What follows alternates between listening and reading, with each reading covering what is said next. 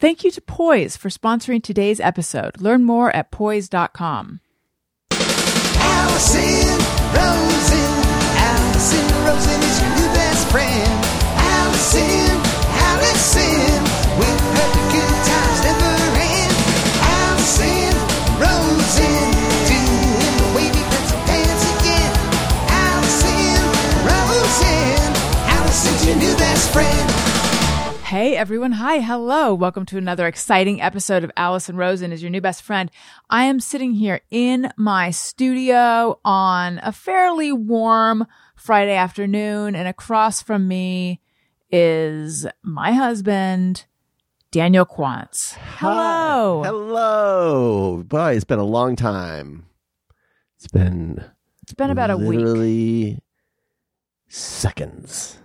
Since what? You've seen my face or since? Yeah, well, since I've been on the show. Yeah, oh. Days. Whole days have gone by. Wait, you said it's been literally seconds, which is not that long. Well, because I looked away. Oh, I see. I was looking out the window. I see. And then I looked back at you. Right. A tiny face joke. Not a joke about having a tiny face. Nothing people love more than tiny face jokes on an audio podcast. We've got to. But no offense to people who have tiny faces. Okay. Sometimes I think a tiny face is desirable. Rather, think about it. Like, I've heard people make disparaging comments about their tiny. Like, there's this makeup artist I like to watch her videos on YouTube and various social. I follow her across the media. She has a tiny face. She's always talking about how she has a tiny face. And did you have to get small little brushes? She uses one hair. I feel like movie stars generally have smaller than average faces. Aren't movie stars in general smaller than average? That is a big reason why their faces are smaller. Right. But don't you think having a small face is more desirable than having a big face, unless you got a big, tall body. Hang on. You don't want big body, small head syndrome, because then you look like a dum-dum lollipop. I went to school with a guy who had tall, lanky body, tiny head syndrome, giant dum-dum guy, lollipop guy, and I saw him at the reunion. Oh, does he still have the same proportions, or did he fill out? He's chunked up a little bit. Yeah. So now he's just got, and his hair has grown out. I didn't think that guy looks like a lollipop. I feel like those proportions are kind of like when we talk about a certain kind of alien. Like, I don't know if those are the grays. There's a certain kind of alien that's long neck, tiny head. Isn't that most aliens? I feel like we live in a society that small face privilege. Yeah, that is discriminatory against people with large faces. Well, I'm just like, who do we know? Or can you think of someone with what a gigantic face that person has? Because are you talking about because a big head is a little bit different. No, I'm talking about their face. Specifically the face. Like, you can have a small head, but the face overtakes most of the head. Like, where are the ears then? Are the ears like 3/4 of the way back? They're like touching in the back. It's like, this could be like, how in certain Latin American countries, like, it's sort of a class system based on the color, the lightness of their skin. Sure. Or this country. Yeah. It's not like certain North American countries like this one. It would be interesting to look at how people fare in this society based on the size of their face. Well, see, I was actually going to say, and please tune into this show for all of your, what's it called? Phrenology? Sure. Phrenology needs. Oh, yeah. We're really into that. But, the Habsburgs, who were very inbred. Yes. Do a Google search for those people. Habsburgs. They looked crazy. A big chin, right? Like a big lantern chin, right? Which if we're talking surface area, big face. Yeah, big face. Yeah, definitely big face. Also, weird scientific stuff that isn't. I grew up thinking there was a thing called the Habsburg crease, which is if you have a crease on your earlobe. Yes. Do you, what to you, what does that indicate? Nothing. I've never given it any thought. My understanding was that crease means your chances are higher of having a heart problem. Really? Yes, and it's called the Habsburg crease. Is that true, though? Or so then I Googled, and I can't find any evidence of the Habsburg crease. This is just a fucking intra-family. This is something that your dad invented? Yes, I guess. My dad, the doctor. Yes. I guess. I don't know. Was your dad a doctor, like, in quotes, like Dr. Phil? Like when we stayed at that guy's Airbnb, and they call him Doc, and then it turns out he's a dentist. No offense to dentists, but if you're referred to as Doc, I'm thinking there's an MD behind your name. You're talking about the Kunkel? His name was Doc Kunkel. We stayed there for my 40th birthday. Is that what was that the occasion? Yeah, it's crazy because in my mind, I was so young then. That was like a decade and a half ago or something. Doesn't it seem like that? It was fun though, even though the place, those B&Bs. Airbnbs. I also have been searching for the name of those for some reason. Airbnb. Those are Airbnbs that are like kind of party houses. Uh-huh. We didn't realize it was. There's just something so uncomforting about them. Well, there's no carpet, there's no rug or anything. Yeah, because you got to make it easy to clean. Because you got bachelor parties barfing all over the place, and who knows what. So this was in Palm Springs. There were multiple rooms in the house.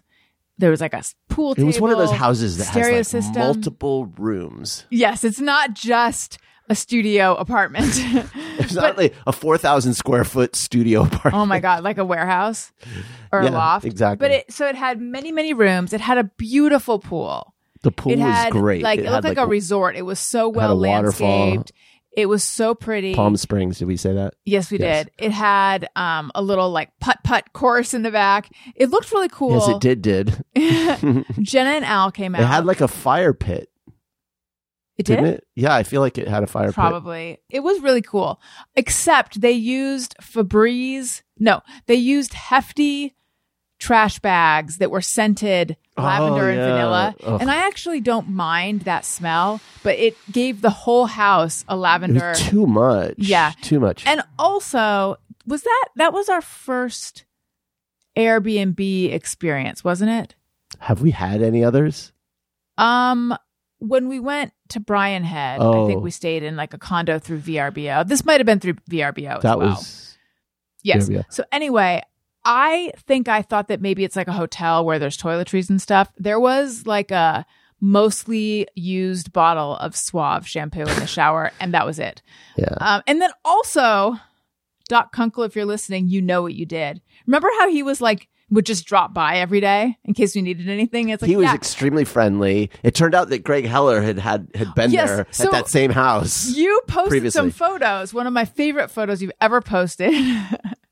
It was you laying out by the pool. So you see the pool in the distance, and you just held up two hot dogs like they were my legs. Yes, that was fun. Yeah. And then remember, also we put Wendy in the pool to see if she would like swimming, and she just stood there. Because it had like a sunbathing. Like a toddler ledge or... Well, it's like I feel like they call it like a sunbathing ledge or something. Right. It's like 2-inch deep water. It's this sort of platform with 2-inch deep water. She just stood there frozen like... Yeah. Oh, God. And all her fur was just like flowing. Yeah. She was not into it, I'd say. Yeah. And then he was like a big USC fan. So there was like a USC pool table and stuff, which I'm fine with. But it's a little bit fratty. A little bit. Yeah. It was a little bit sports bar too. Yeah, it wasn't our vibe, but we still had fun. We invited a bunch of friends up. Yeah, Jenna and Al came. Your friends from LC came. Yeah, and you know how people always say, "Is there anything I can bring?"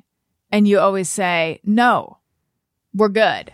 No, unless it's like in New York. I remember I said, I don't even think I said, "Is there anything I can bring to a New Year's party?" My friend said, "Bring a handle of whatever alcohol you want." I was like, what is a handle? That's actually like an expensive thing to have to bring. Yeah. Well, I mean, it's all relative. I was very poor. at the time. Yeah. Yeah. So, so anyway, I actually did take Jenna and Al up on it, and I said, could you bring some crackers? Because we had gone to the store. I don't know why we had no crackers. I feel like they brought more than crackers, though. Maybe they did. But I specifically asked if they could bring crackers. Anyway, this experience was very unlike anything else we do ever. It was. But the point was, we posted the photos, and then Greg said, is that Doc Kunkel's house? No. I was like, what are the chances that he had also had a bachelor party at this place? And remembered the guy's name. Well, how can you forget Doc Kunkel? True. It's true. Did Doc Kunkel have some original Kinkades? Yeah, he definitely had... I think he had a lot of golf photos. I think he had Kinkades and Weilands, which are... Okay, so I'm a refined person with elegant tastes. However, I don't know if you know this about me. It's one of the main things about me. In 2000... Yeah, 2000, because it was pre-9/11. I confessed to my editor-in-chief at the OC Weekly that I kind of liked Thomas Kinkade art. This is extremely controversial. Well, most people who have taste are like, that is nostalgic. Well, especially in New York, I would think. No, this was in the OC. Oh, sorry, OC. Yeah, it was before I moved there. It was down in Orange County, where no one expects you to have taste, but still. And he was like, oh my God, you have to write about that. Yeah. So, by the way, whenever anyone would complain about anything about the job, this guy, Steve Lowry, would be like, this is the best boss you're ever going to have. Or the best editor-in-chief. I forget. Something positive. And I see what he means, because the fact that it was a very nurturing, collegial, fun environment. And it gave me the idea that that's what newsrooms always are. And then It never was again. No, it really never was again. Like, I have described Time Out New York as sort of like a sweatshop. It's just like a lot of people anxiously sitting in silence, feeling overworked and underpaid. Whereas this was like... more like the dream of what it is. Like, yes. It was really fun at times. Right. So anyway, the fact that he would hear me say this. Also, his door was open and you could just drop by to chat about stuff all the time. The fact that he would hear me say this and recognize that there's a good story in there.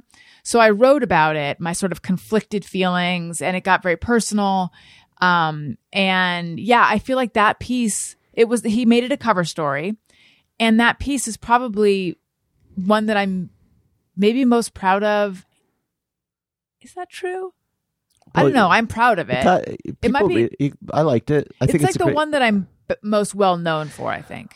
You got me thinking about Thomas Kinkade with that piece, and I actually have an appreciation for him now.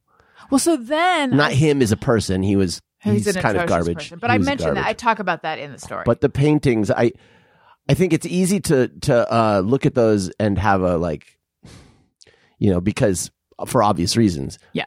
But to then take another look at it and say, but they're popular, and why do people connect with this? Well, what is that? Why is that? What is making these work for people is an interesting series of questions to ask.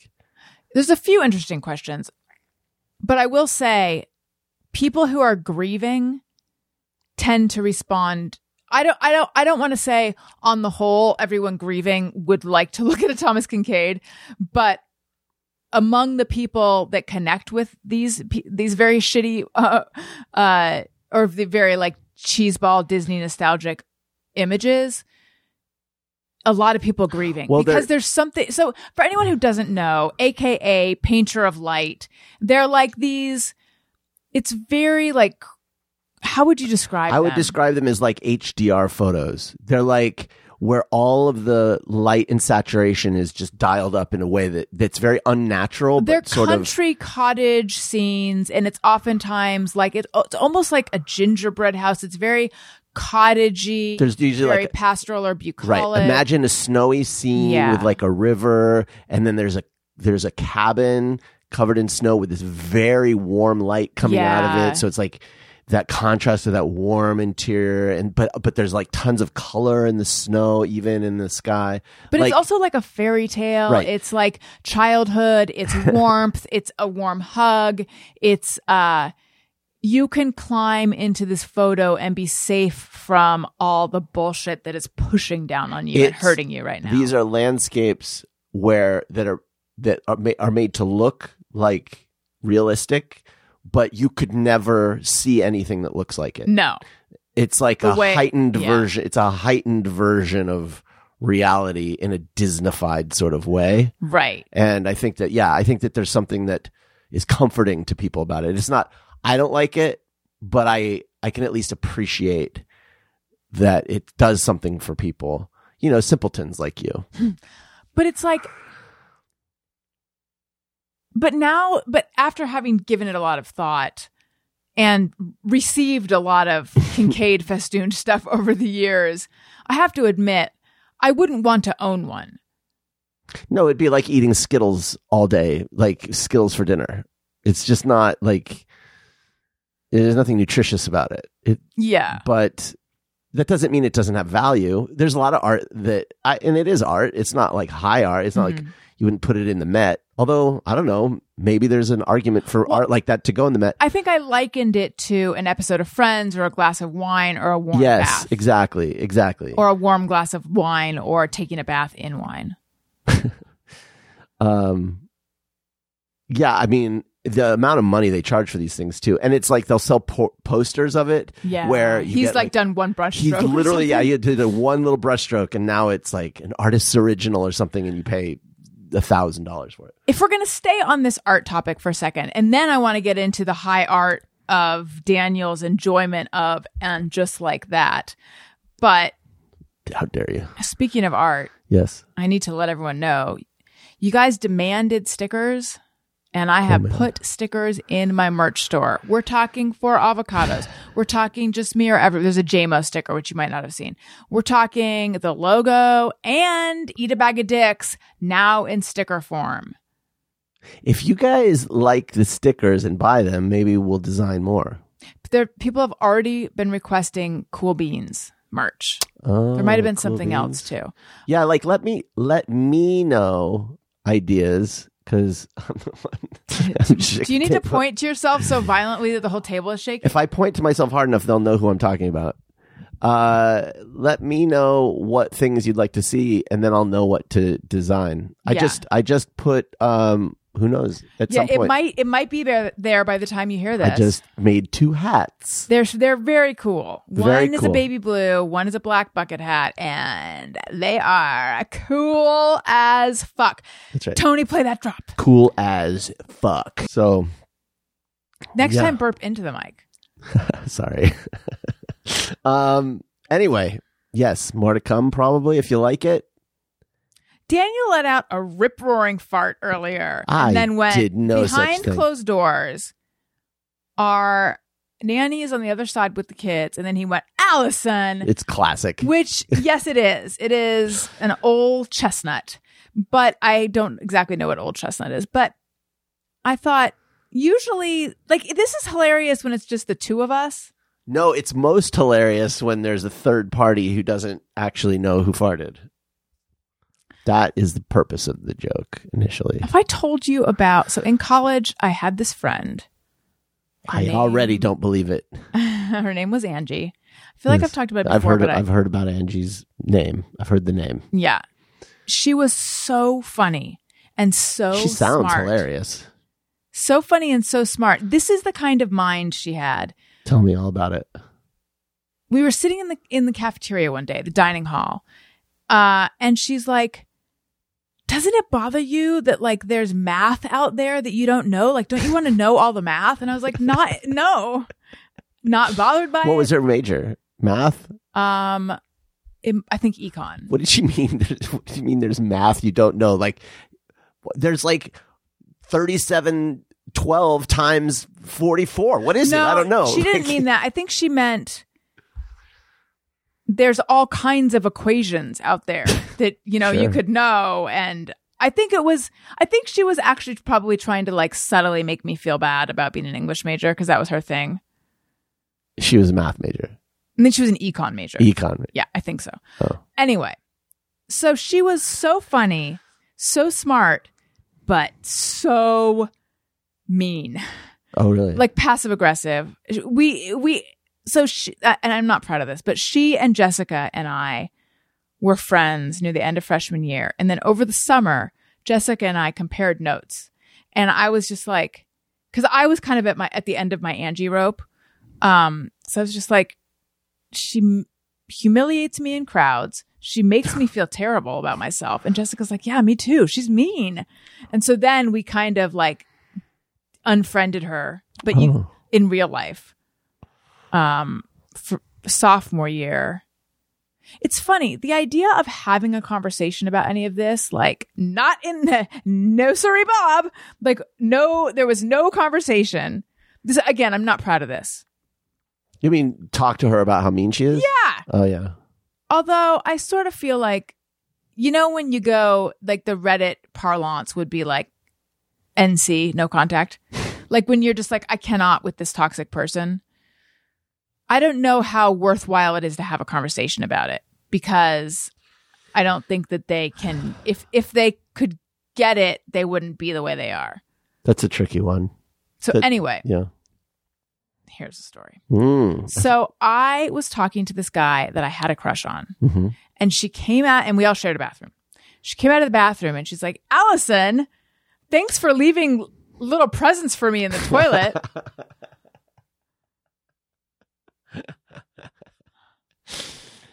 Or like, "Thank you for always, like you keep leaving me little presents." Like it made it sound like not like I had just one time, but like. I repeatedly am leaving presents for her in the toilet. Now, where does your mind go? Poops. Yeah. It wasn't a poop or multiple poops. It was, I had flushed. Listen, it took me till a few years ago to understand that you cannot flush tampons. And I suspect many women out there are flushing tampons. And yes, every business has a sign saying our system can't handle it. But like to take a used tampon and wrap it up and put it somewhere is so gross when you could just flush that thing down. Remember our plumber told us they call them mice in the line or something. Yeah, that's something gross. So anyway, now I don't flush them anymore, but I did. So apologies to the Pomona College septic system. So anyway, I'd flush one, and then sometimes it would like burble back up. I see. Which is gross, but not as gross. Yeah, it totally made it sound like I'm just like wanting. Was she angry about it, or was she just trying to humiliate you, or was she just being silly? I don't know. I really don't know.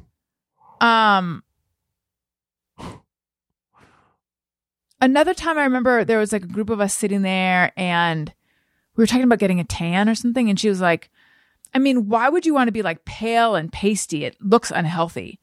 And like to you, like why do you? I know that you actually can tan. I can't. You generally aren't, but you can. Yes, I can. Thank you very much. I know that was a dig at me. And I can't remember if I might have talked to her about that one or not. This is so stupid.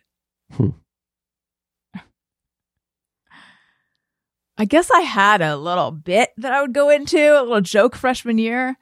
And it was... You? Yeah. It was something like... I don't know why. I don't know if they were like leaning on us about water usage or something. But something about taking a long shower. Mm-hmm. Like, I know I shouldn't because it's bad for the environment. But hey, what has the environment done for me lately? Oh, my God. And I know that we were talking to some new people. I side with her on this one. Would you go, but hey? No, I didn't say it in that. I didn't say it that way. Mm-hmm. I didn't say it like, here's my horrendous open mic set or something, you know. But I know these were new people, though. Sure. And she went, and I said something, and she goes, we know. What has the environment done for you lately? Oh, my God. I think that's fair. I'm going to point her. Yeah. I mean, there's some conditioning that has to happen at an early age, and it's painful, you know, and that's when people point out, you've told that joke too many times. Yeah. And yeah, you got to learn it. Anyway. I have a story of that your story reminded me of. Back in my 20s, going to parties. We were at a house party somewhere, and there was this girl, and you know, she was like, I can't picture her in my mind, but I remember she was really, really pretty, like, you know, blonde. She was going to law school, and we were just hitting it off. I was just like, we were talking, we were just vibing. My friend came up, and I think he wanted to go, mm-hmm. and maybe he was a little bit like, I don't know, who knows. And so what he did is he came up and he started to talk to me about Star Trek. I do not care about Star Trek. This is not like, and no offense, I love the fan base. I love your passion. I just personally, I kind of like Next Generation, but whatever. But it's not like a thing we talked about. Right. I feel like that's kind of clever. And I could just see it was. Listen, there was a possibility she was also into Star Trek, in which case, hey, win. But she was not. But was he doing it in order to like douse this? Yes, the flames of passion. He absolutely like he just C blocked the whole mm-hmm. situation, and it was. You can say cock block. Cock block. I don't know how intentional it was, but yeah, you could just see her dwindling interest. And yeah. I was just like, fuck, dude. So is that what you're into, a blonde who goes to law school? I like smart broads. I have a fun but potentially dangerous game. Uh-oh. And I think it'll be fun. Okay. Let's go back and forth. And just once, and say, do you have an image in mind of like, if I were to cheat, that's the kind of person I would cheat with? Because I have told you before, and I don't consider myself a like jealous or possessive person. In fact, the sexy optometrist. Yeah, well, hang on. Mm-hmm. You mean the eye doctor professor bitch? Mm-hmm. Tony, play that drop. Eye doctor professor bitch. So, yeah, like Fitzsimmons asked me on Childish, have you ever looked at Daniel's phone? And I said, no.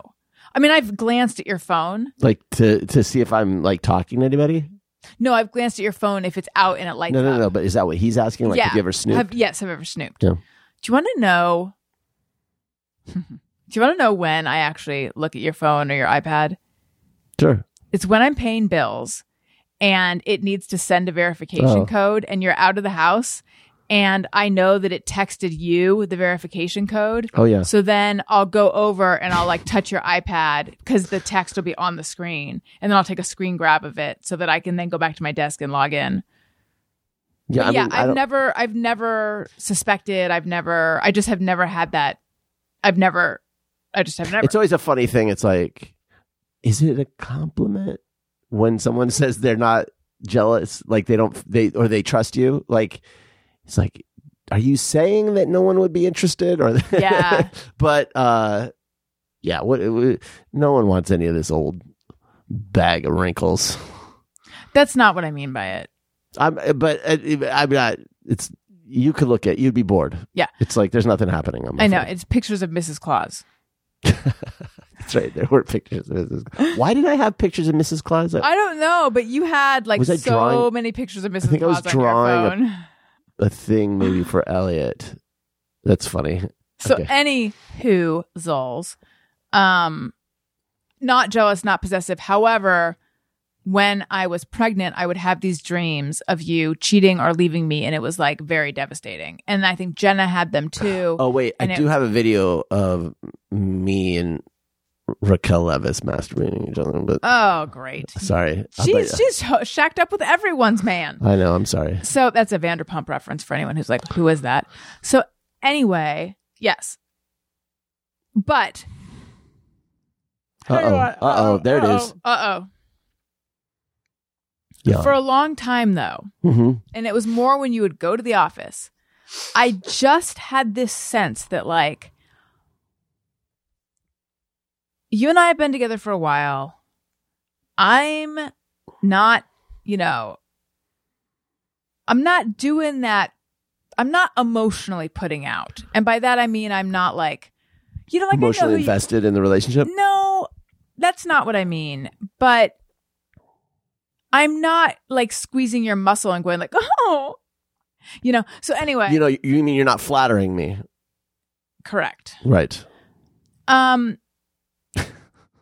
So I just imagine like some young, probably blonde thing who gets a crush on you who's like, wow, tell me what you do with those spreadsheets.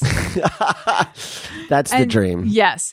And how can I compete with this person who's like showing interest? Yeah. I know. This is the thing. In your spreadsheets. Well, that's the thing that with long-term relationships, the woman will just get bored with the guy because, of course, we're all pretty boring. And but then some young thing comes along and she's like, do you go to the gym or whatever? Have you been working out? I mean, this was the Vanderpump thing. It's like someone, it's enticing, someone who's impressed with you. There was a commercial that I, to this day, it's probably one of my favorite commercials. It was for some kind of anti-diarrheal medicine. And it was like this bald middle-aged guy is like in a hot tub with I don't know if it's twins, but it's like two, you know, bikini models, and they're just like, you know, wow, insurance, that's so interesting. And then you hear a gurgle and it's like, it always happens at the wrong time or something like that. I'll see if I can find it. So yeah, that's who I think. Wait, so you think, so wait, what's the question then? Well, that's the kind of gal that I think you would cheat with. Oh, I mean, so not really. I don't really think. If we were to cheat, who do you think I would cheat with? Like, I don't actually, the truth is, I don't think you would ever fall in love with that person or something, but I'm just saying, like, that's where my mind goes. Like, how can I possibly compete with like, that? You're saying, what is it that is the opposite of me? And it's like it's someone who's giggly and impressed with me. Yeah, just like friendly, nice, and like stars in her eyes and... You know, as opposed to like... And she's like, I love doing dishes and folding your laundry. Oh my God, it's your mom. Oh my God, seriously. Yeah, I don't know. I mean, I could see myself cheating with like basically anyone. That's not my question. You realize that, right? I'm not sure I do. That wasn't my question. My question is who would you feel threatened? That's a better question. Who would you feel threatened by around me? Who would I feel threatened by? I don't know. Yeah, that's an interesting question. I don't know what words. Oh man, like because that really begs the question of like what kind of guy would you be tempted to leave me for? Yes, sure. Man. Like a robe salesman, like someone who sells comfortable things. You think I would leave you for that though? A lifetime of like thick, comfy blankets, and no, I don't know. That's a tricky one. I think I found that commercial, but go ahead. Why don't you play the commercial and then? Okay. Afternoon, ladies. Hi. You want to join us? Me? Yeah, sure. So what do you do? I sell paper. That is so interesting. Really? Yeah. Where will you be when your diarrhea comes back?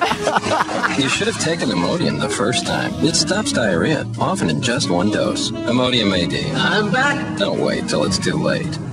And then he comes back, and these two hot strumpets are no longer... That's the wrong word. I don't mean to shame them. These two hot young things are no longer there, and it's like these two old ladies in swim caps, and they're just looking at him like, huh? That's pretty funny, huh? That's really funny. Yeah. Paper. Oh, that's so interesting. Really? Do you have a favorite commercial? Oh, my God. I don't know. I don't think so. A favorite commercial? Okay, well, then tell me, who would I cheat with? Yeah, I'm trying to think. Like, that is actually a pretty tough question. Well, who would give me what you feel like you're not giving me? I guess that is the... Is that how you put it before? Because I'm choosing someone that I think is giving you what I have ceased to give you and probably never really did. Man, that's a J. Mao, just me or every wife. I don't know. Like, I would think it would probably be someone who's like really sensitive and empathetic. Like a woman. A guy who's like, you know, really gonna listen to you go on, and you know. And be like really interested in you and like care about your feelings and stuff. You know, like that kind of guy. So a guy who will make me feel heard. Yeah. Yeah. Like a really, that kind of guy. The kind of guy who's like a real puss. But I can't think of who that might be. You know? I can't. But if there's a guy, I'm sure there are guys like that, and that's who would steal your heart. Someone who's like, "Tell me more, Allison." But how do you feel about that? No, it's not too much for me. So, like my therapist, yes, who's a woman, your therapist. Yeah, I don't know. And hung like a horse. Mm. I don't know. Should we listen to a voicemail? Yeah. Okay. Hi, Allison. This is Emily calling. I'm from Vermont, but right now I am sitting in the sand at the Polynesian Beach Resort at Walt Disney World. That's so interesting. Just kidding. About to watch the fireworks. I'm a teacher, and we just finished up for the school year. My favorite animal that I can be with every day is dogs, of course, but my favorite animal that I wish I could have as a pet is a capybara. They are so amazing. They can run underwater. They're like this huge aquatic rodent, but that... I didn't know they could run underwater. They eat I should really wait till the whole thing. Yes. Did you know that they eat them in Uruguay? Al ate one. Yeah. Makes them sound worse and scarier than they are. They're so amazing, and I love them. Again, Emily from Vermont by way of Florida. Bye. I know. They're pretty cute. They're very cute. I feel like capybaras are having a moment. Oh, yes. I bet on Instagram, if you type in capybara, there's like a capybara sticker. And you know also axolotls. And you know who's looking through the window sad because their moment has passed? Hedgehogs. Sloths. Oh. They're fucking cute, though. But their moment has passed. There is a sloth at the Silmar Nature Wildlife Learning Center where I had my whole, like, maybe I should have been a teacher. Maybe I should have been an animal handler. And then they brought out a 30-foot reticulated python. And I thought, I'm glad I don't do this. The thing is, in my mind, sloths are associated with a real bad smell because that place has a real bad. It smells like animal poo. Mm-hmm. And the sloths are sort of like the face of it. So I don't know. Maybe. It was like the parrot or, you know, the capybara or whatever that made the stench. And then they're like, hey, sloth, you know, a sloth, sort of like how you did to me. Maybe. Should we listen to another one? Have you been to Disney World? No. I have. Hi, Allison. It's Andrew Tacoma. And I know Daniel hates this, but... medical update. My cancer turned out to be non-cancer, so that's always good. Nice. I mean, your kids, they're getting old enough, you got to have your favorite dinosaur. Mine has always been an Allosaurus and a Stegosaurus, so keep those in your back pocket just in case, because they will ask you. Anyway, Andrew in Tacoma, end of message. Beep. Thank you for the name. Well, congratulations. Yeah, great news. Have I played... Stegosaurus. Have I played the dinosaur songs on this show? I don't want to go down this path if I've already done it. But when I was in first grade, there was a record, and yes, a record, of dinosaur songs. And each dinosaur had a song. And this was like rock and roll to my 6-year-old ears. Do you know which dinosaur was probably on that record that isn't a dinosaur?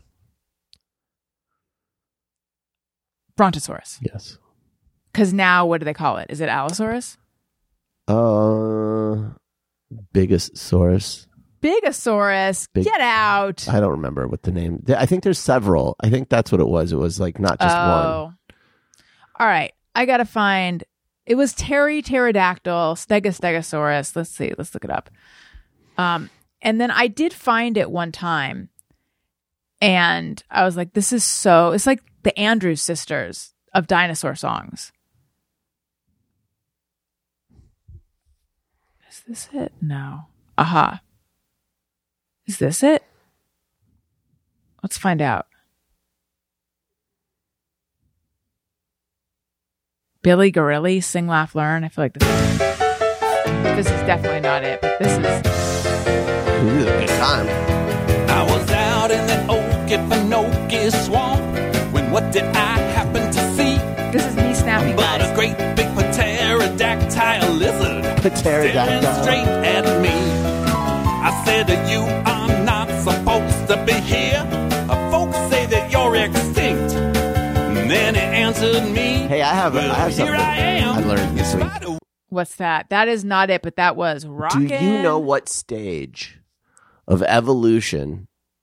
Yes, evolution. Well, that's just a theory. Is more than a theory. What stage of evolution humans were at when the dinosaurs went extinct?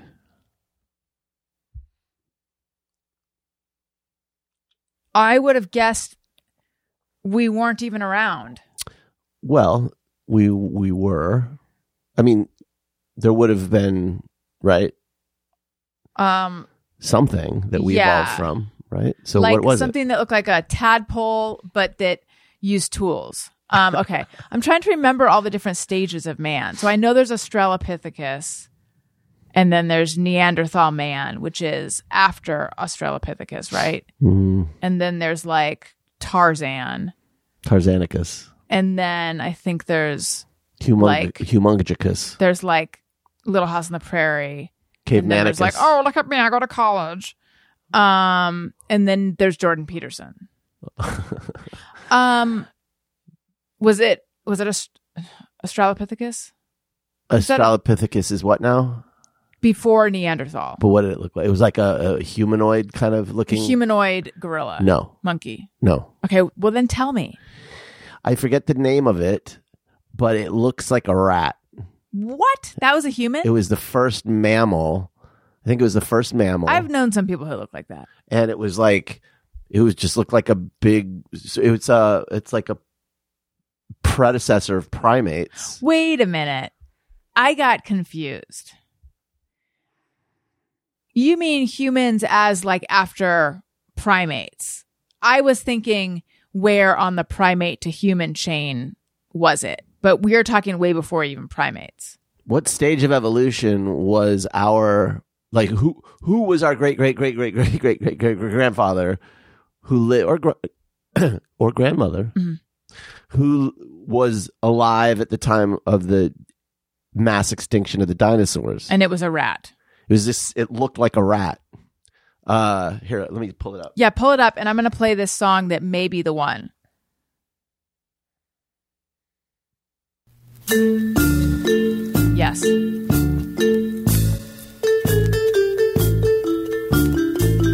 My name is Stegosaurus. I'm a funny-looking dinosaur. For on my back I'm going to pause that because I got to look at this horrendous thing. Purgatorius, I think is what it's called. Did it purge? Oh, Purgatorius, like I believe it was called that because they found its remains somewhere where it was like Hell's Valley or something like that. And so it's like, I don't know why they called it that. How clever. Okay. You know, scientists. All right. So how big is this thing? Purgatorius. I'm going to look it up on Wikipedia. So that, folks, is your great extinct genus of mammals. It's a genus of 7 extinct, blah, blah, blah, blah, blah. Earliest example of a primate or a proto-primate, a primatomorph, precursor to the blah, blah, blah, blah, blah, blah, blah. Its remains were reported in 1965 from what is now eastern Montana's Tulloch Formation, Purgatory Hill, hence the animal's name. There you go. In the Hell Creek Formation. Hell Creek. They've also been found in the Ravenscrag Formation. This is very Harry Potter. Mm-hmm. Wow. And the Bug Creek group. Get more creative names. I just want to know, like, how. Oh, it had 50 isolated teeth. Okay, this is. Oh, bones from the ankle are similar to those of primates and were suited for a life up in trees. And then something about relationship. It dated Brad Pitt. It's good stuff. It's not. Sometimes I just make a joke. No, it's and then okay, afterwards, though. Sometimes... I wish I hadn't, because I think if I were at a party with me and.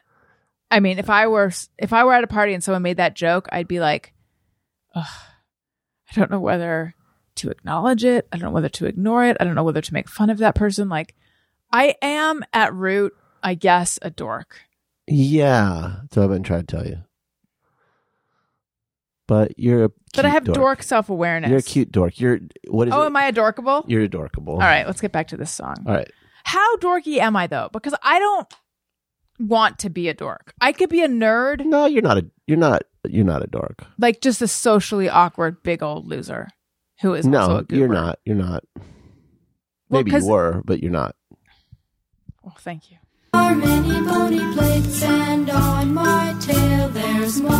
Isn't this like Andrew's Sisters of Educational Dinosaur Songs?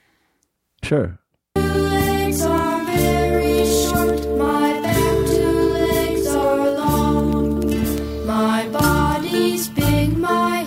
It almost sounds like Halloween music. Yeah. My name is Stegosaurus. I'm a funny-looking dinosaur. Okay. Now, how do I find the other songs that are like this song? Why would I know that? Because you use YouTube. Okay. Nope. It just goes to the potty. Doesn't song. It tell you what it is? No, it just says the Stegosaurus song. Anyone else remember this from kindergarten? Oh. But there was a pterodactyl song. My name is Pterodactyl. I'm a funny looking dinosaur. Wow, you're really good at it too. Clink, clink, clink, clink, clink, clink, clink, clink, clink. Howdy Tunes.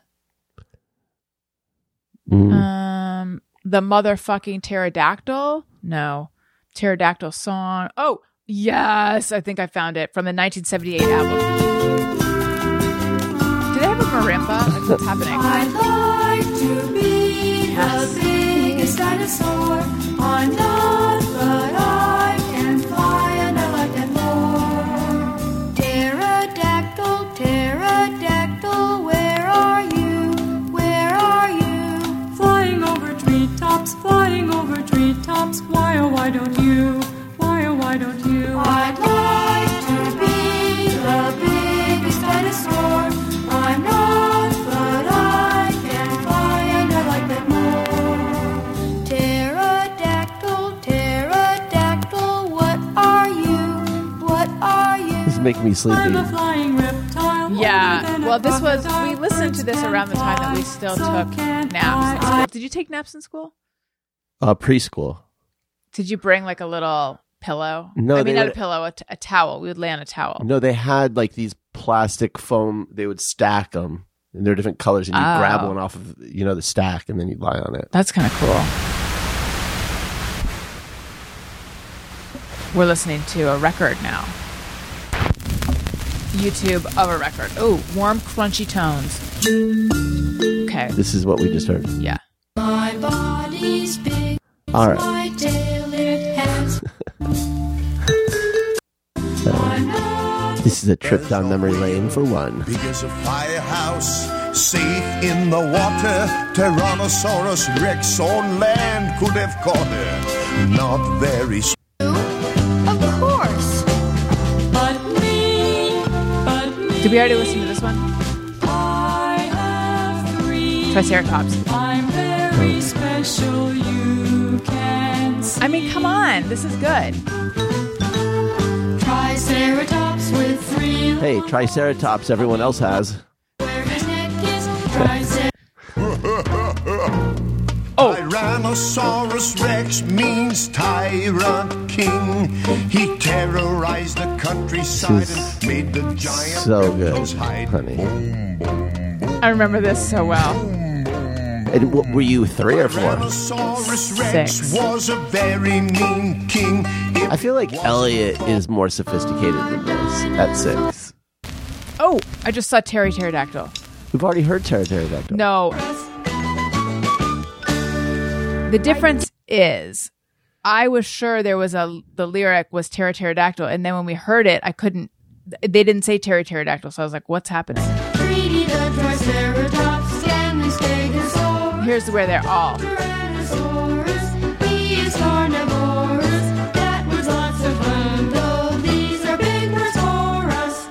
Oh, man. Oh. One more time. Faster! It's about to pick up.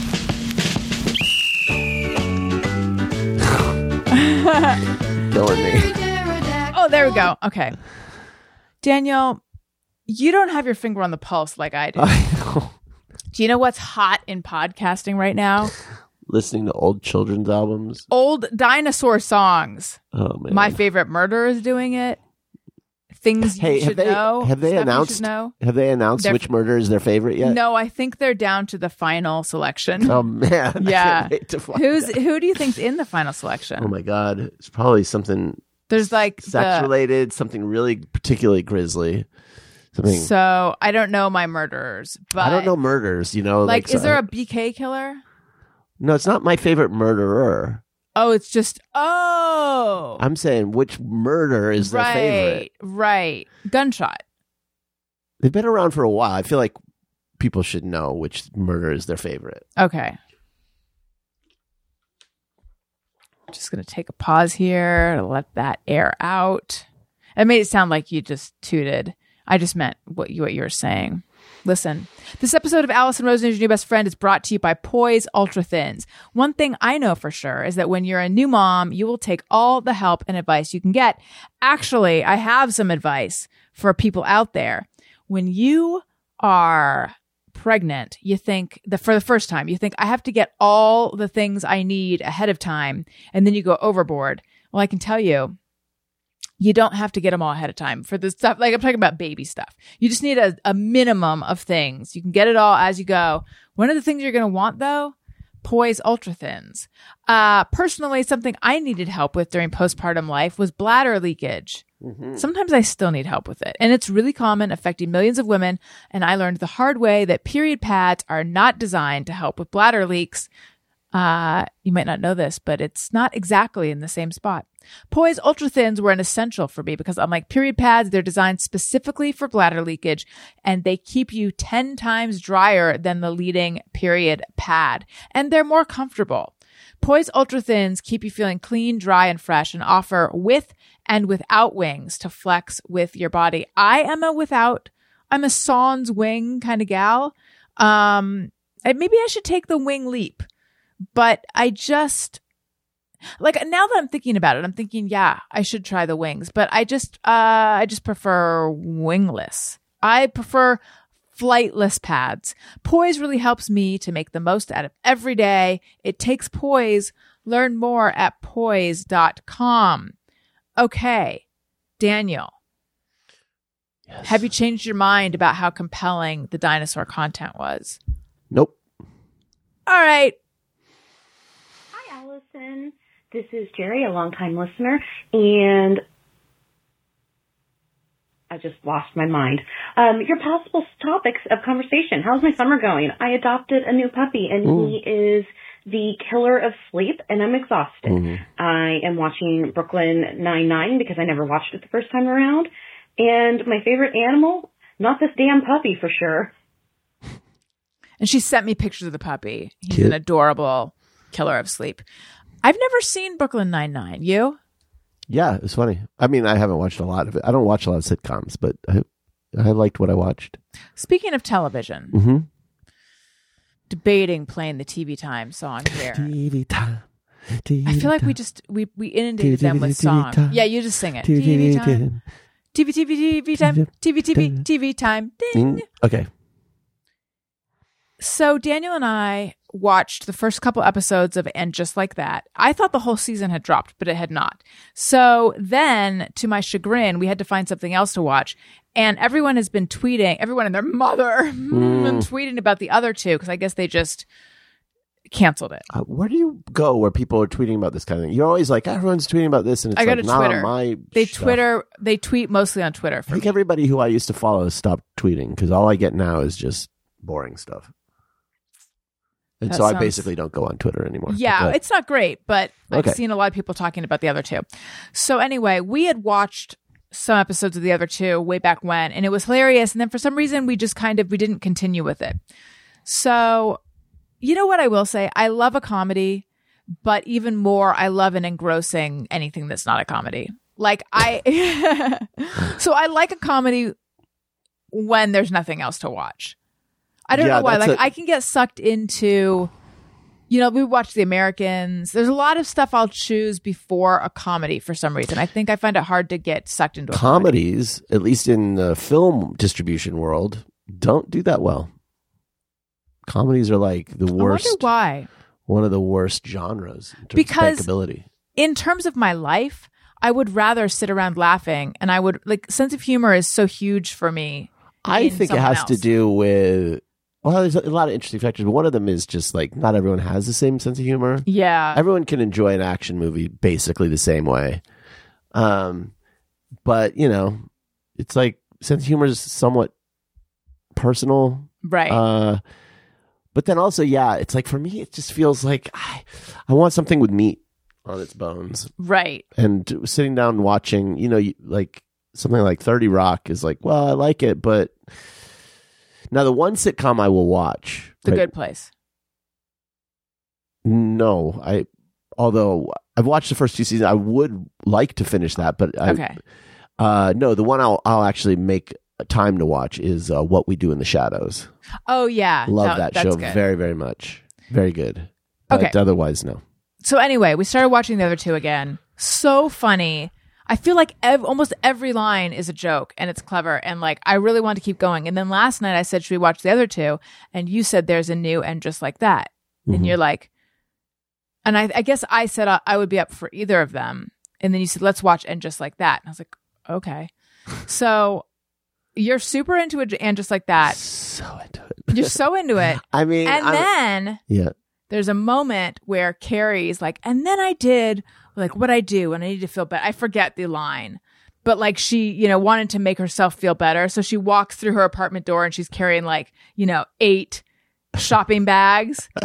She's just done some retail therapy. Yeah. And you giggle. Because it was so it was such an obvious joke. It was so, I think what I enjoy about that show, it's sort of hard to put your finger on it because I don't actually like it. No, no one does. Yeah, but. First of all, it's extremely watchable. It gives you just enough things to make fun of that aren't so annoying that you want to turn it off. Yes, that's the funny thing is that, and I like to, do you know who Julia Allison is? Yes. She's been on my mind lately. She was this for New Yorkers. Right.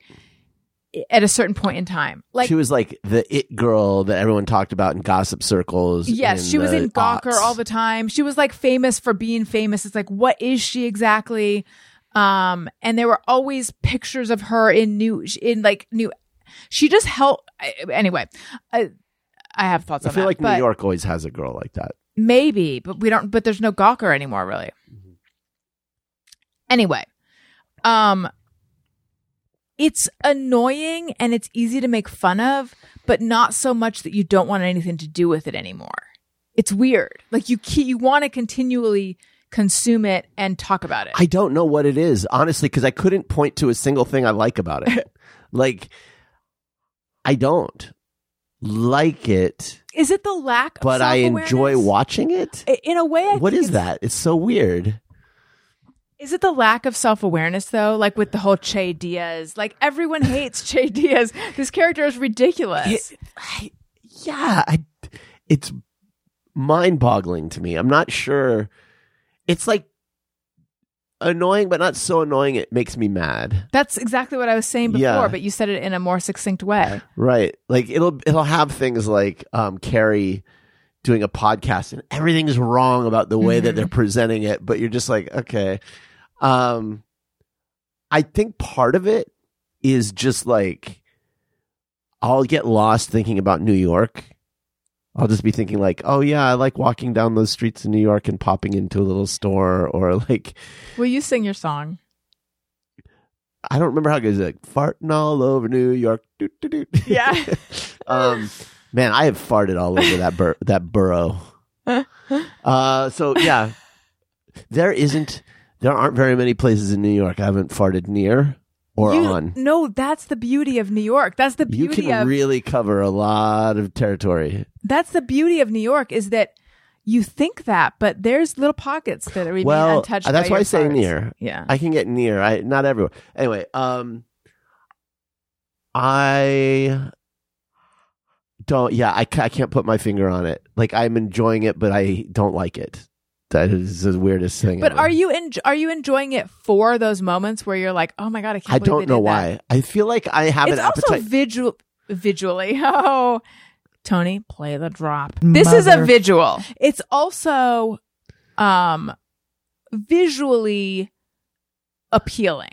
You know, it's very, but not in a, okay. So Maisel is a show that I find annoying, yes. And even though I watch, that's on the other side of annoying, though. Yes, it puts me off of it. I don't like, personally, I don't like the style of the way the dialogue is written in that or Gilmore Girls. It's just, to me, it's irritating. The patter, or the cadence. But I don't know what to say. But you know, then every now and then I'll be watching Cynthia Nixon in the scene. I'll be like, she's a treasure. You literally said that last night. Like, I don't know. Like, Cynthia, there's something you almost said. Like, we don't deserve Cynthia. I Nixon. Did not say that. No, I know. Although I said we don't. Almost. Do we deserve her? I don't know. No, you said Cynthia Nixon is a treasure. She's a treasure. What had she done that made you say that? I don't know. There's just something very. Just very likable about her as a person. She's just, and I was thinking about how she's that, and she's got great politics and everything she's done for New York and everything. And I'm like, you know, God, she's one of those people who's done good. She's a treasure. I'm such a dork. But the weird thing about that show is the person at the center of the show, Carrie Bradshaw, to me, is the least likable person on the whole show, besides like Che Diaz. And I don't know why Che is so irritating. I think it's made her more them. Excuse me, they've made them, the character, more vulnerable this season. Actually, they are more tolerable this season than last season, right? Which is probably why I'm forgetting why. Well, the comedy is. Not funny, and that's what it was. A little bit off. That's what it was when they had the podcast scenes. That's when we met them, and then the stand-up. Is it called XY? And it was never funny, and it's funny when now this season when you see, like, it's always after the comedy. Yes, it's always like, okay, thanks for coming. You know, I don't even bother to write the jokes anymore. It's really hard to write comedy. It's like. Well, an exception, though, being shows that are driven by comedians, so like Crashing. But then that would be kind of based on stuff they've already written as comedians. Like, or I don't even remember Louis, the show, but I imagine those stand-up scenes were good. Right, because it's his stand-up. Yeah. But you couldn't sit down and go... It was sort of the problem with the Studio 60 on the Sunset Strip, where it's like, okay, here's a show about Saturday Night Live. Now you have to, and it's supposed to be really great and really funny. Well, now you have to write sketches that are really great and really funny. My new boyfriend, Steven Weber, was in that. Oh, he was? I don't know who he played. Jack? I don't know. That shows Jack? I can't with Sorkin's another one where I don't. Oh, yes. Sorkin is another one. That's on the other side of irritating. I just, his, I can't. And yet I did get sucked into The Newsroom.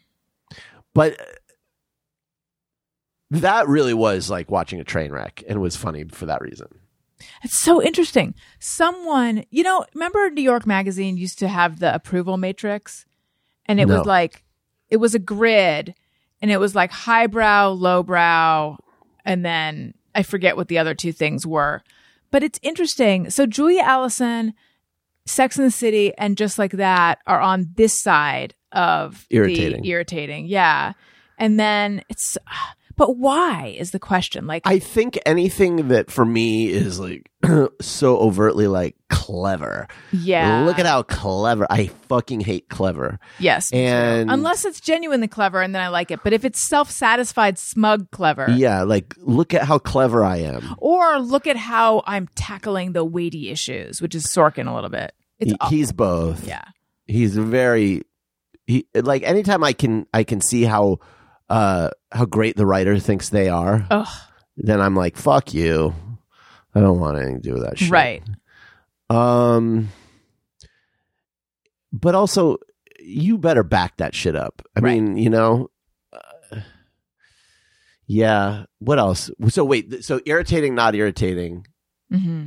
And then good, bad would be the vertical axis, right? So on the approval matrix or on ours? On the matrix. So it would be like... On ours or on New York Magazine's? Well, if we were doing that. Oh, yeah. If we were doing that, it would be like on the top, the x-axis, it's good and bad. And on the y-axis, it's irritating, not irritating.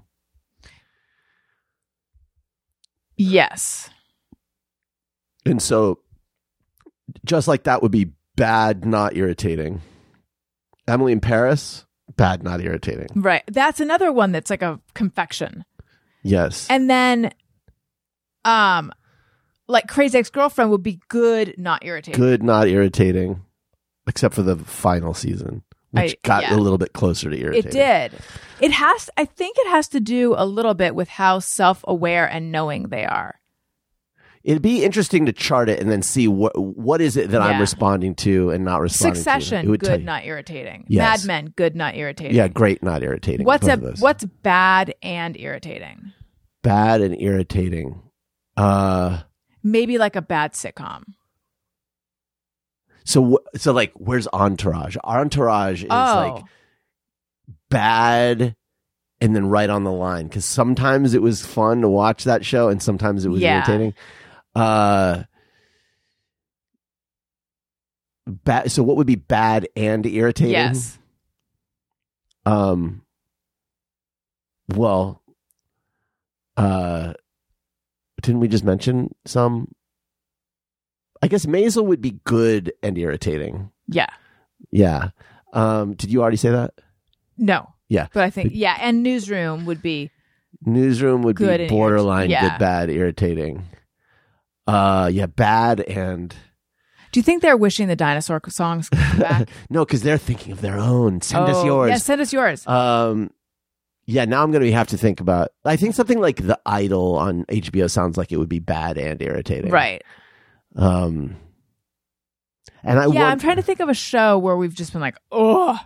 Oof. Right. And also it's bad. Right. Well, I'm sure there's plenty. Well, this has been fun. Let's listen to another one.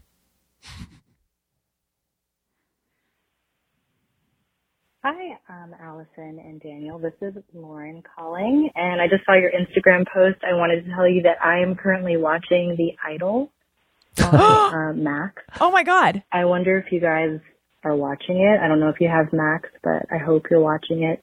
It's polarizing, I guess. A lot of people... This is coincidence. That's so crazy. Yeah. People hate it. Some people think it's way too sexual. I don't know what the big deal is. It has a little bit of gross shit in it, I guess. But anyway, there's been 3 episodes so far. And if you play this, I know you might not play it for a lot of months. So by then we'll know how it ends.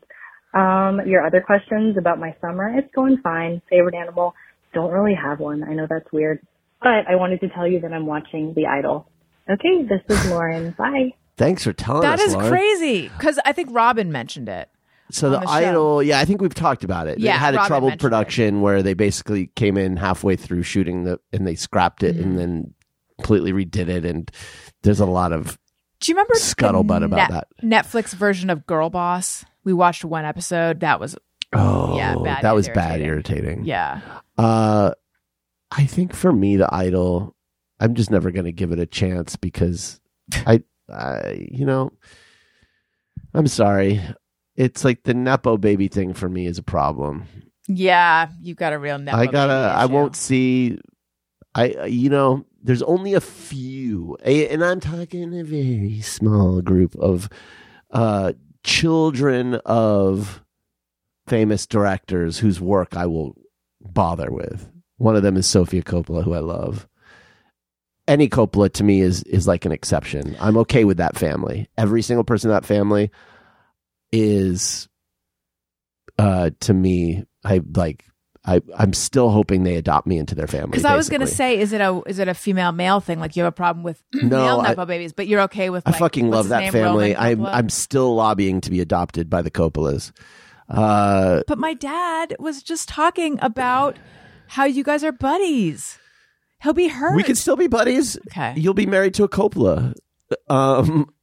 In fact, Sophia's brother directed a movie called CQ, very small movie that I love. Who is it? Reitman, who did? Oh yeah, you haven't. I won't see his movies. I haven't seen Juno. I haven't seen Thank You for Smoking. I won't. And you know what? People go, oh, there's so I don't give a shit. I won't see it. Sorry. Now, he's not problematic, right? He's just a... Who knows? But I'm thinking of the Landis. Is it Max Landis? Landis is the one. Look him up. There's lots of... He's problematic. Lots of pretty ugly stories about that guy. But... who is... Levinson did Euphoria and Idol. And, his dad is amazing. But... I don't know. Part of it, I do think I should watch Euphoria. I would give Euphoria. Here's the thing. White Lotus is in the great, not annoying category. Oh, yeah. Here's the thing. Kids who grew up like that, to me, like, I might give Levinson more of a chance than I would give Reitman. And the reason is because, same reason with Coppola. Write about what you know. Rich kids do have lives with stories that are worth telling, but just tell those stories. Sofia Coppola tells stories about kind of aristocratic people who have the problems that rich people have. That's great. Tell those stories. I'm interested. And so, yeah, maybe Euphoria. It's not, but don't try to be like, no, I know what normal people are like. Yeah, stay in your fucking lane, Nathan. Nathan Lane. Oh, yes. Is that, do you think? No, sorry. I have more to say about this because circling back to the art thing, there's this artist, Jenny Holzer. I'm going to make this fast because in my mind, I have already popped out the SD card and sent the file to Tony. Do the drop for Art Talk. Huh? I just wanted to send Tony down a rabbit hole of trying to find. We don't have one, Tony. We don't have one. But play something. Okay, there's this. So I'm going to do this fast because, as I was saying, in my mind, I've already sent Tony these files. Okay, so Jenny Holzer. She is an artist, I think popular in the 80s, 90s, like feminist artist who does, it's just words usually. It's just like text-based art. I don't understand why she's considered a visual artist and not a poet, but anyway. She presents the words visually. That's why she's considered a visual artist. They're like installations and things. Okay. But anyway, so one of her things is, in a dream, you saw a way to survive and you were full of joy. I saw someone post this on Instagram once and I was like these were, I don't know why these words are hitting me so deeply, but they're, to me, that notion is so beautiful. But I'm not even interpreting it. It's just like, it's like moving me in the same way that music, wordless music, moves me. So I've been looking her up, and I listened to an interview with her on a podcast called The Art Angle yesterday. Oh my God. The person, it was like... Was she what you were thinking she was? Jenny Holter was fine. Oh. The interviewer was like, it was the worst of what... It's like what I sometimes fear I am. Like, I know exactly what you're talking about. This is that feeling I have when I listen to The Treatment. It was like... First of all, this question is so fucking long, and it's like designed for you to be like, wow, what a question. Like, and it's sort of like when you are like, an evening with Conan O'Brien, Q&A by this writer. You know? I take back what I said. You were saying something different than what I was saying. Okay. It was just these questions. Like, ask Jenny Holzer if she likes cottage cheese. I'm just kidding. But like they were just, it was just so scholastic. It was an interviewer who wanted you to be impressed with the question. Yes. That they were being, and I interviewed David Schwimmer at the Apple Store for this movie, Run, Ronnie, Run. I think that's what it was called. And like I've been a moderator of things like that. Actually, I think you saw me do it at the Big Adventure Festival when I moderated a discussion with the cast of that show. Mm-hmm. That I shipwrecked, was it? Anyway, I feel like I'm light and fun, but I get the desire to have someone be like, I've never been asked questions. Like, you ingested the totality of me and you spit out really deep fucking essay questions. Right. Thank you.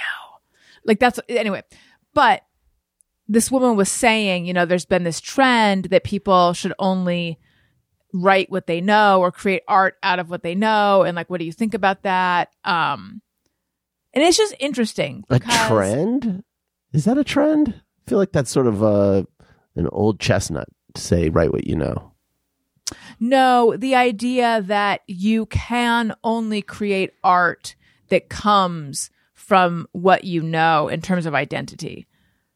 Oh, like epistemological, like standpoint stuff. Like you can only... I don't understand those words, but the idea being, if you're a man, don't try to represent what it's like to be a woman. If you aren't gay, don't do anything involving homosexuality. If you know what I mean? Like, and I was thinking about it, and I was thinking, well, in a sense, it would be nice to get more diverse stories. You know, I think that like, yeah, stay in your lane a little bit so that we can bring forward the stories of from different viewpoints. You mean from a woke standpoint? Yeah. For lack of a... Yes. That's what she was asking. Oh, I see. You know, so that we can... No, I don't know if it's because one of Jenny Holzer's things had to do with like the AIDS crisis. You know what? I have more to say about this, but I feel like I'm not being that articulate. No, I am being articulate. I guess what I'm trying to say is, I think when we only honor a certain kind of voice, being like, let's say a white male voice, then that gets in the way of diversity and minority voices. So it's better to have the authentic voice. That being said, by the way, I misused the word epistemology. I was trying to impress the audience. Yeah. Good job. So I think it's good to have a diversity of voices. At the same time, I don't think you should only be allowed to create art from your specific background, because then is that even art at that point? It is such an interesting question too. This whole thing of like, you can't, with actors, like you can't play something you're not, and it's like, but they're actors. I mean, I understand so about it's people getting work, but right. That's, well, I feel like that's what it is. It's like, yes, an actor can, that's the whole point of being an actor, but let's give work to other people. This is a big topic. I mean, yeah. It's one I would love to talk about, but it's, yeah, like, are you allowed as a writer? I think as an artist, you should be allowed to do art about anything, tell stories about anything. And in fact, you know, putting something you've experienced into a different context helps as a writer to see it differently and maybe comment on it differently. I feel like that transmutation kind of, oh my God, What is happening to us? That is what art is. I know. This is bad, you know, bad trend. I listened to the art angle, and then now I am doing my own art angle. But I think about it also with like, what do you call it? Cultural appropriation. Mm-hmm. Like, I understand not doing things that are stereotypes, or whatever. But let's just take tiki, for example, like tiki culture. You know, and there's an argument that that's all appropriation. That's like, you know, we colonize these people, and now you're taking their culture and you're turning it into pop culture, and that's bad. Except that, like, yes, but now we're like 3 generations later, and to me, it's a part of the culture I grew up with. Mm. And so I'm referencing that. I'm not referencing, even though it does have a history that's bad, mm-hmm.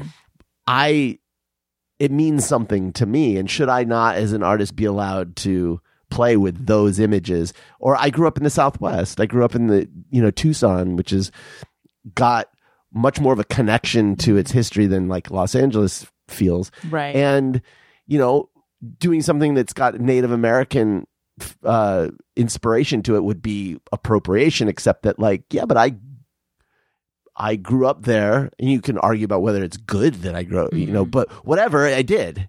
And so as an artist, I don't know. It's folks, it's pretty complicated. We're wading into some deep waters here. I have more to say about this, but I got to get to the pharmacy before they close because I'm old. Okay, listen. If you like what you're hearing. And they don't. Or even if you don't. If you like, I've got a carve out, even if you don't. Especially if you don't. Please leave us a review. 5 stars, please. We read them on the show. It helps out the show. Please subscribe your friends, whether they're agreeing to it or not. Call in, leave us a voicemail. Standpoint epistemology is what I was trying to think of. Now I'm smart again. 5532331. I was smart, then I was dumb, and now I'm smart again. And buy my merch and follow me on social media. Daniel, take it away. Guys, the merch thing is fun. Just check it out, even if you want to see fun shit. Even if you hate fun stuff. Because I'm going to keep updating stuff on there. And, you know, maybe we'll start to have furniture. Oh my God. Maybe home goods. Maybe we'll sell Kachina dolls. Problematic. That's why I said it. Problematic. I love Kachina dolls, though. I know. I wish I could use... I wrote a thing that... I can't. You can't do that because it's spiritual and part of that culture. Yeah. And yeah. Anyway. But hey, follow me at Daniel Quantz on Instagram and Blue Sky. If you're on there, there's 3 of us. And yeah, I'm one of them. TikTok, because sometimes I repost things, and maybe one day I'll TikTok something. And I don't know, follow me on the streets of Burbank, but just don't follow too close. Yeah, because I might get nervous. This has been delightful, listeners. Thank you for listening. I love you. You matter. Goodbye. Bye. Hey, do you know about the Allison Rosen show? Time, but now we gotta go. Yeah, Allison.